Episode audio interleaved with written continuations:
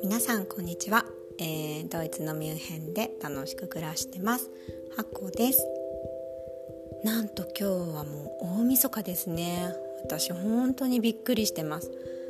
1年が本当に、えー、もう飛ぶように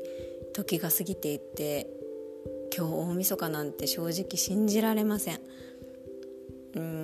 そうですね。やっぱり今年は一番の出来事はドイツに移住したことですね。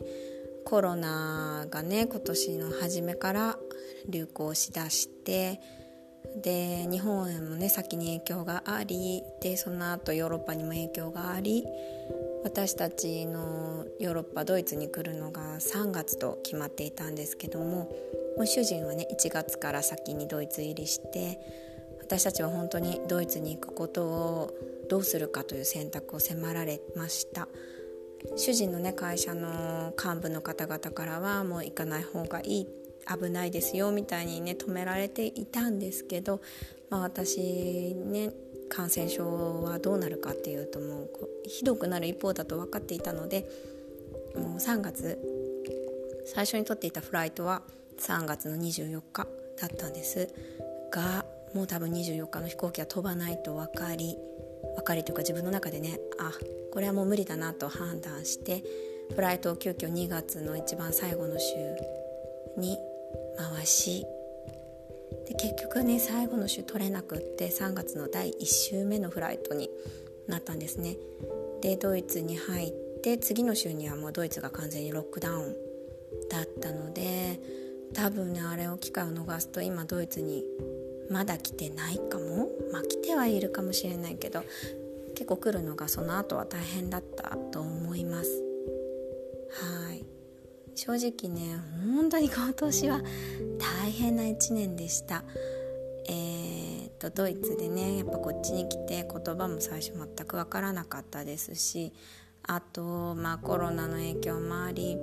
普段はねそんなに差別的な目で見られることはないんですよって周りの日本人の方はおっしゃってたんですが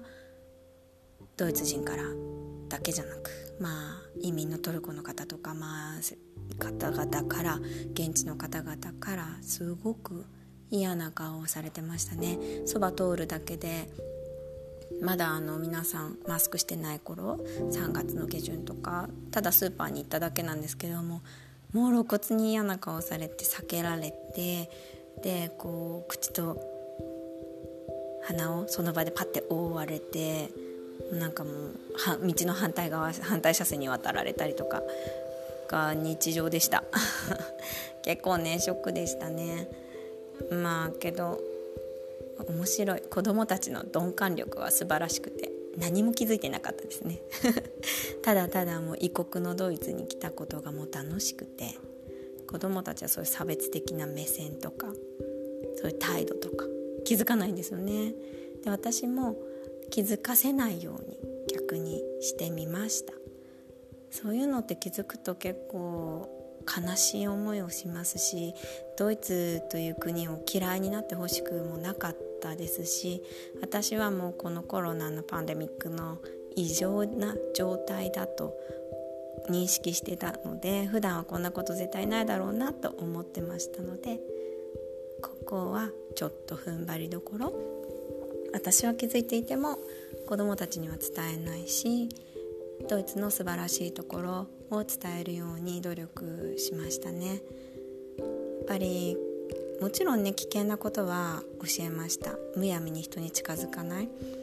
アブシャントハーテンって言われるんですよねすぐもう距離を取ってってこっちの方はすぐ言います、えーと、半径2メートル以内に近づこうものならドイツ人同士でも言ってるのを見ます、うん、それくらい皆さん結構こうピリピリしている人はピリピリしているのでそういうこう距離を必ず取ることとか必ずマスクを、まあ、こちらはね罰金制なのでマスクをしないと、えー30ユーロなので、まあ、日本円でいうと、まあ、5,000円近く罰金があることを伝え必ずマスクをすることとかエチケットの問題だったり手洗いだったりいろいろと気をつけることを教えました。でやっぱりこっちに来るとアジア人ってとっても目立つんです、まあ、日本にいるねあのヨーロッパの方って目立ちますよね。でと目が行くと思うんですね。その逆バージョンですのでこちらではもう私たちにすごく目が行きます。でやっぱり厳しいです、うん、ドイツの方からすると日本人も中国人も今日区別つかないので中国人パンのコロナのこう原因だみたいな見方はとってもされますのでだから身なりもちゃんとする。綺麗な服をなるべく着る。マナーはしっかり守る。ルールは絶対に破らない。歩き方もしっかり背筋ピンと伸ばして目線も下げずに前を見て歩こうって言っています。ぱりねどう見られてるか見られてるんですよねかなり。なのでどう見られるかというところを意識していろんな行動をしようねって言ってます。で、えー、まあ長男がやっぱり現地のね小学校に通い始めた時ももちろんみんなと一緒に遊んで真似もしていいんだけれどもドイツのいいとこを取り入れつつも日本のいいところは忘れないでって言ってていますね。はい。結構ねみんな例えば落ちているものをうん例えばお友達が筆箱落としますよね、うん、普通ね手で取って「はいどうぞ」ってあげると思うんですけどなんかねコロナだからっていうのもあるのと普段から先生たちって足でね物をあの寄せたりとかどっかどけたりとかするんです。うんけど私はやっぱりそれって好きじゃないので子供たちには真似しないように必ず手で取ることとかご飯を食べる前とかも必ず手を洗う。結構ね手を洗わないんですよ。だからこんなにパンデミックになっちゃったんじゃないかとか思うんですよね。はいこのコロナの中でも小学校の先生たちってあのご飯の前の休憩ご飯休憩の前にみんなに手を洗おうとかって言わないんですってなので手を洗ってるのはあの、まあ、うちの子供とあともう一人アメリカから来た子2人だけみんなあとは手洗わずにそのまま手づかみでりんごとかきゅうりとか丸かじりしたりとかしてるのでなんかそういうところって大事なんじゃないかなって思いますね。そうですね。こうやってこの1年間いろんなことに気づいてあの驚きと落胆と希望となんだか心をとっても使った1年でした。まあ、心も体もね使いましたね。あと頭も使いました。とにかくこうドイツ語で全て来るあの学校のプリントだったり幼稚園のプリントだったり幼稚園のお知らせのメールだったりあのママたちの